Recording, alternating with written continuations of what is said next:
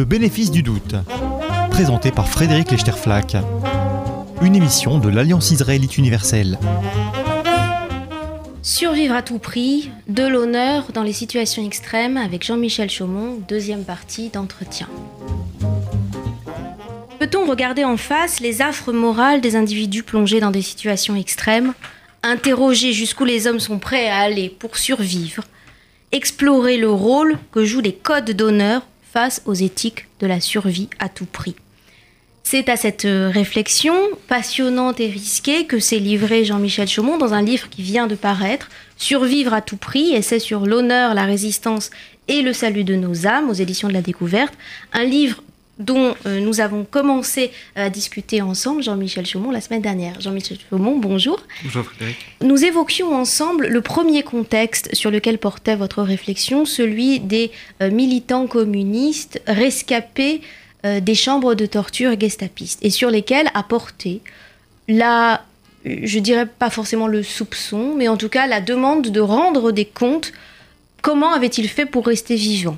Le deuxième contexte sur lequel porte votre réflexion, c'est celui des rescapés euh, des camps nazis. La stigmatisation des survivants, Jean-Michel Chaumont, vous en retracez l'histoire en euh, insistant sur ce contexte qu'on a perdu de vue aujourd'hui, hein, qui nous paraît tellement éloigné de nos représentations morales qu'on a du mal à s'y replonger, mais en euh, nous rappelant les accusations implicites ou explicites portées contre les victimes de la Shoah, en gros pendant 20 ans après la mmh. libération, accusations de passivité, mmh. de, de lâcheté, d'avoir mmh. été comme des moutons à l'abattoir, de n'avoir pas résisté, euh, d'avoir même trahi les résistants juifs qui, eux, s'efforçaient de résister. Toutes ces accusations qui sont extrêmement dures, dont vous retracez l'histoire, comment est-ce qu'elles ont euh, pris ancrage et comment est-ce que euh, les milieux militants de la mémoire mhm. juive ont réussi à s'en débarrasser? Mhm. Alors ça, c'est une longue histoire. Peut-être qu'il faut rappeler que la situation à mon sens, originel dans lequel ce genre de jugement sur la lâcheté, voire la trahison de gens qui survivent à des situations extrêmes s'origine, c'est la situation du soldat défait. C'est celui qui survit à la bataille. Et bien sûr, on peut comprendre qu'alors ses camarades ou, ceux de son camp, quand il rentre, lui demandent Mais toi, pendant que les autres se battaient, pendant que les autres, se, pendant que les autres mouraient, et toi, que faisais-tu? Est-ce que tu étais lâchement planqué derrière un rocher en attendant que ça passe? Voire même, est-ce que pour garantir ta propre survie, tu n'as pas euh, accepté Dieu sait quoi avec l'ennemi? Et dans ce contexte-là, il me semble, pour moi en tout cas, ça a été très éclairant de pouvoir penser que là, ce qui nous apparaît a priori comme un soupçon obscène avait euh, une très grande vraisemblance. Je pense que c'est une chose qu'on a du mal à imaginer nous aussi aujourd'hui, c'est que lorsque on est menacé comme collectivité, comme groupe, comme peu importe quel type de collectivité, si on est menacé et que ceux d'entre nous qui sont normalement préposés à la défense du groupe ne sont plus là qu'on se retrouve alors les civils en première ligne, forcément, on va attendre de nous aussi que on prenne notre part à la défense du groupe. Un comportement de soldat. Un comportement de soldat. exactement, exactement. Ah, et, je pense que fondamentalement, ce, ce, reproche de passivité, qui est un reproche en réalité de lâcheté, était le résultat de cette transposition d'une éthique militaire appliquée à des civils. Oui, sur le personnage d'Abba Kovner. Mhm. Abba Kovner, je rappelle que c'était un des chefs de la résistance euh, juive euh, à Vilno, et qu'ensuite, euh, après la guerre, Abba Kovner est devenu un, général de l'armée israélienne, donc il a eu toute une, une deuxième vie. C'est Abba Kovner qui a insisté sur le rôle de la résistance juive, des partisans juifs, mhm qui étaient finalement, disait-il, les seuls à sauver l'honneur mmh. juif pendant que la population des ghettos finalement euh, les soutenait pas tant que ça. Ce discours d'Abba Kovner, comment vous l'avez euh, analysé et, comment, comment est-ce qu'on est capable aujourd'hui de le relire? Ça, je pense vraiment qu'il faut le relire en tentant d'éviter tant que possible les anachronismes. C'est à lui qu'on impute hein, l'utilisation, pour la première fois, c'est le titre d'un tract qu'il sort avec, avec les siens euh, le 1er janvier 1942 et qui dit N'allez pas, juifs, n'allez pas comme des moutons à l'abattoir. Mais c'est un tract, c'est une exhortation pour inciter les, jeunes du ghetto de se comporter comme ça. C'est pas une, c'était pas une accusation que, ça s'est passé comme ça. Euh, et, les historiens ont mis très longtemps à se débarrasser de cette stigmatisation. Exactement, exactement. Hein, mais vous comprenez, si en, le 1er janvier 42, un petit groupe de gens envoie à la population du ghetto, et en particulier aux jeunes de la population du ghetto, cet appel refusez, refusez d'obéir, refusez de, de, de, vous rendre, en, l'occurrence dans la forêt de Ponard où on, massacre les nôtres. Refusez, résistez, mieux vaut mourir en combattant que de se rendre comme des moutons à l'abattoir. Dans un premier temps, c'est une exhortation, c'est vraiment une, une incitation à l'action. Mais quelques années plus tard, si personne ou très peu de gens ont suivi, ont, répondu à l'appel, que de fait la population du ghetto s'est laissée conduire euh, à Ponard ou euh, à Treblinka ou ailleurs, forcément cette exhortation devient un étalon de jugement possible pour leur, pour leur comportement. Mais on voit très bien, avec le personnage d'Abba Kovner et sa carrière mhm. israélienne ultérieure, on voit très bien comment ce jugement, cette stigmatisation des victimes supposées passives de, la Shoah a servi à ériger en retour un modèle ou une exemplarité pour le jeune État d'Israël euh, euh, et pour le modèle du juif combattant qui ne se laisserait pas avoir comme ses prédécesseurs s'étaient laissés avoir en Europe. Alors il a fallu euh, presque 20 ans pour euh, se débarrasser des pires excès de cette vision. Et euh, on arrive à l'étape du procès Eichmann, procès Eichmann en 1961, avec les efforts du procureur Gaspar Hauser qui euh, cherche à réhabiliter les victimes de la Shoah en insistant notamment sur le fait que dit-il, et je reprends le passage que vous citez dans votre livre, partout les juifs tentèrent de rester fermes contre leurs destructeurs. Autrement dit, il y a différentes manières de rester ferme, de ne pas perdre son âme, pour reprendre votre expression à vous. Il n'y a pas que le combat, les armes à la main. Il y a d'autres types de résistance, le maintien de l'étude, par exemple, le maintien des liens de solidarité, toutes sortes de d'attitudes qui vont contre cette déshumanisation supposée? Absolument.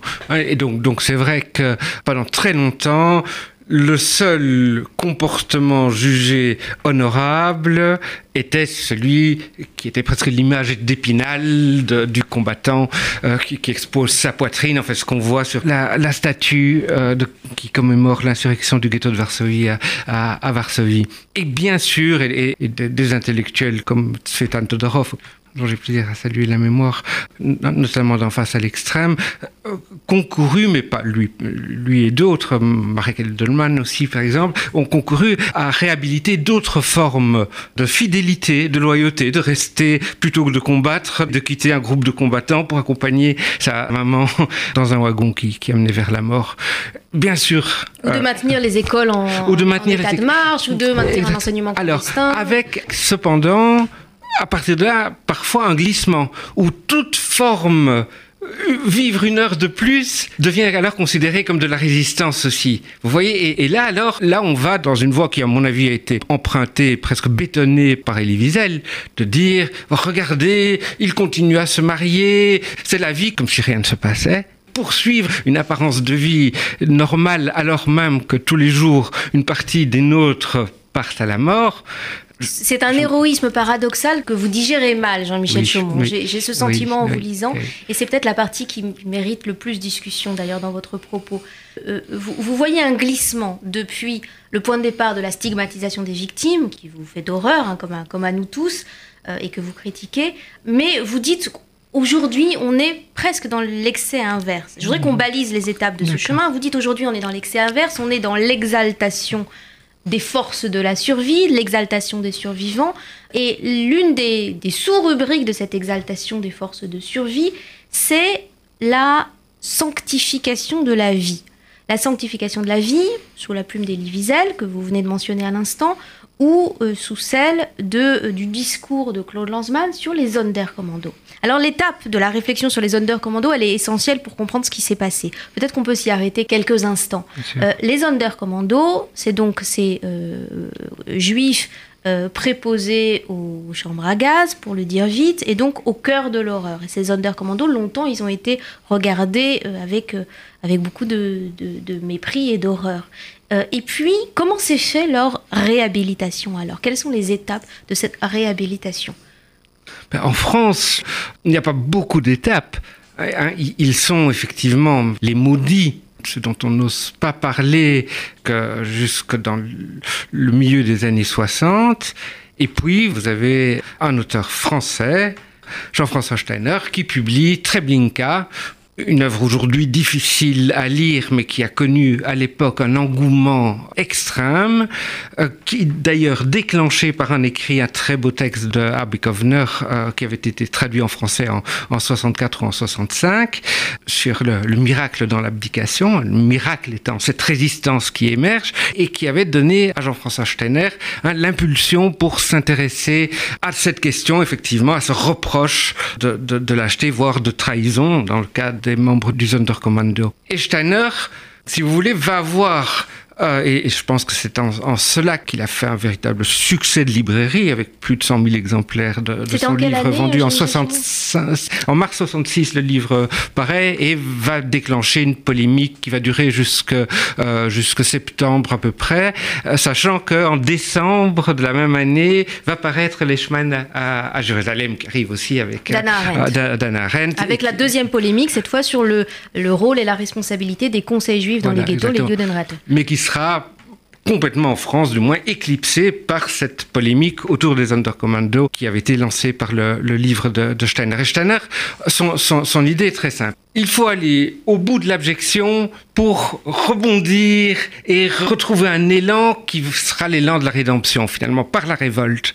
Et donc son livre est construit pour montrer dans un premier temps un dévergondage extrême, un avilissement extrême, et il le fait de façon extrêmement choquante en, en disant voilà le, prix de la survie d'un juif à Treblinka, d'un membre du Sonderkommando, c'est 15 vies juives qu'il aide à, mettre euh, dans, dans, la chambre à gaz.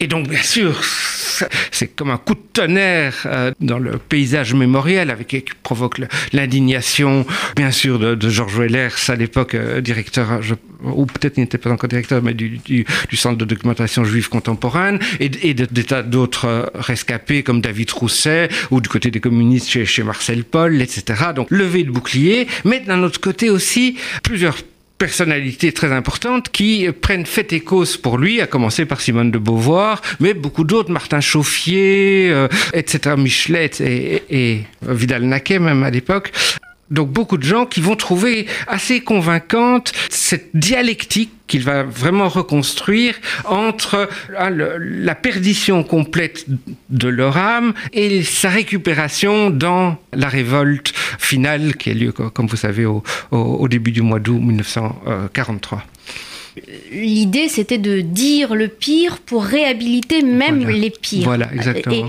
Et, à partir de là, vous continuez du coup votre reconstitution de cette histoire de la mémoire à propos des Undercommandos. L'étape suivante, c'est euh, le, travail de Lanzmann sur certains de ces Undercommandos.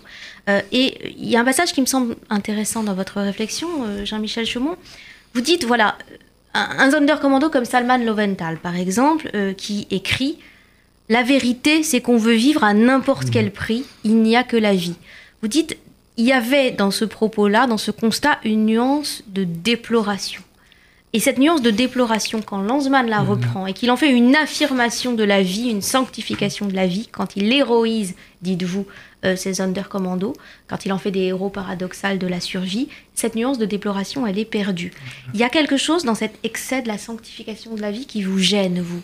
Vous l'avez dit mieux que je, je ne saurais le dire. C'est pas seulement qu'elle me gêne à titre personnel, c'est qu'elle dénature le propos de gens comme Leventhal ou, plus encore, puisque Leventhal, vous, savez qu'il ne laisse que des fragments, donc c'est pas toujours très clair le, sens de, ses propos, encore que, me semble-t-il, c'est assez clair, ça ne va pas dans le sens que, le tir Landsman, mais par exemple un, auteur comme Gradowski que je trouve absolument extraordinaire de, de, de, de, lucidité, de courage, euh, hein, qui, qui, écrit dans les mêmes conditions que, les, que les ce sont les manuscrits, hein, les manuscrits de, Sonderkommando retrouvés enterrés euh, à Auschwitz. Et, et là, c'est très très clair, c'est très très qu'il est forcément, c'est ce qu'il voit tous les jours, c'est ce qu'il constate en eux-mêmes, qu'il y a un point où sa propre survie prend le dessus sur tout le reste, et, et on se trouve toujours, ça c'est Leventhal qui dit, on se trouve toujours des raisons pour le justifier, mais en fait non, c'est pour survivre soi-même.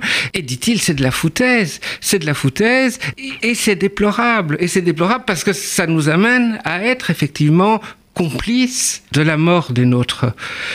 Et je trouve qu'ils ont eu vraiment un, grand courage. Alors, Leventhal et Gradowski n'ont pas survécu à, leur témoignage, mais, d'autres, d'autres comme Richard Glazar, qui était dans le Sonderkommando de, de Treblinka, qui apparaît à plusieurs reprises dans le film euh, de Lanzmann, dans Shoah, et qui a dit, et il faut leur, enfin, je, trouve que c'est, qu'il faut un fameux courage pour oser dire des choses, comme si vous permettez, je, ah, vous cite un petit passage, enfin, un extrait d'un entretien qu'il a eu avec Gita Sereni dans les années 70, où il raconte au mois de mars 1943, alors que les préparatifs de la révolte sont dans, dans l'histoire un peu mythique qu'on raconte autour de cela déjà bien en train.